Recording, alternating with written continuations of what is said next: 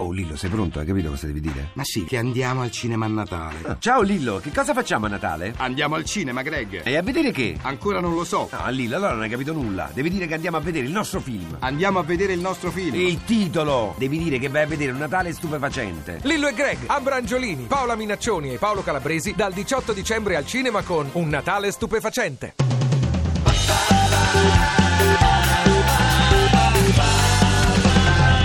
radio2pod.rai.it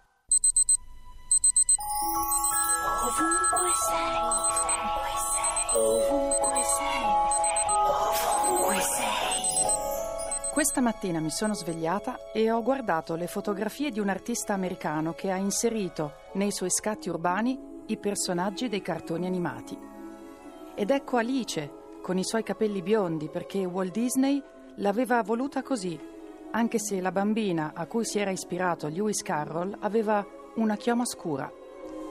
Alice è a un bivio dentro la metropolitana di New York, un'uscita a destra, un'uscita a sinistra.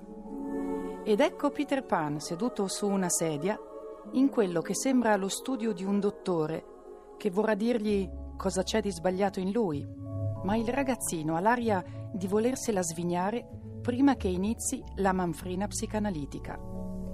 Ed ecco Cenerentola, con il vestito a brandelli perché nessuno ha insegnato né a lei né alle sorellastre che noi ragazze dovremmo allearci e non combatterci.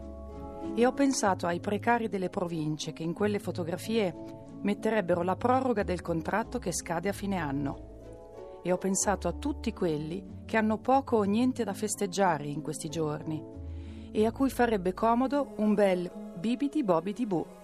Allora mi sono soffermata sulla fotografia in cui spuntano il muso e il cappello di Robin Hood. Ti piace Radio 2? Seguici su Twitter e Facebook.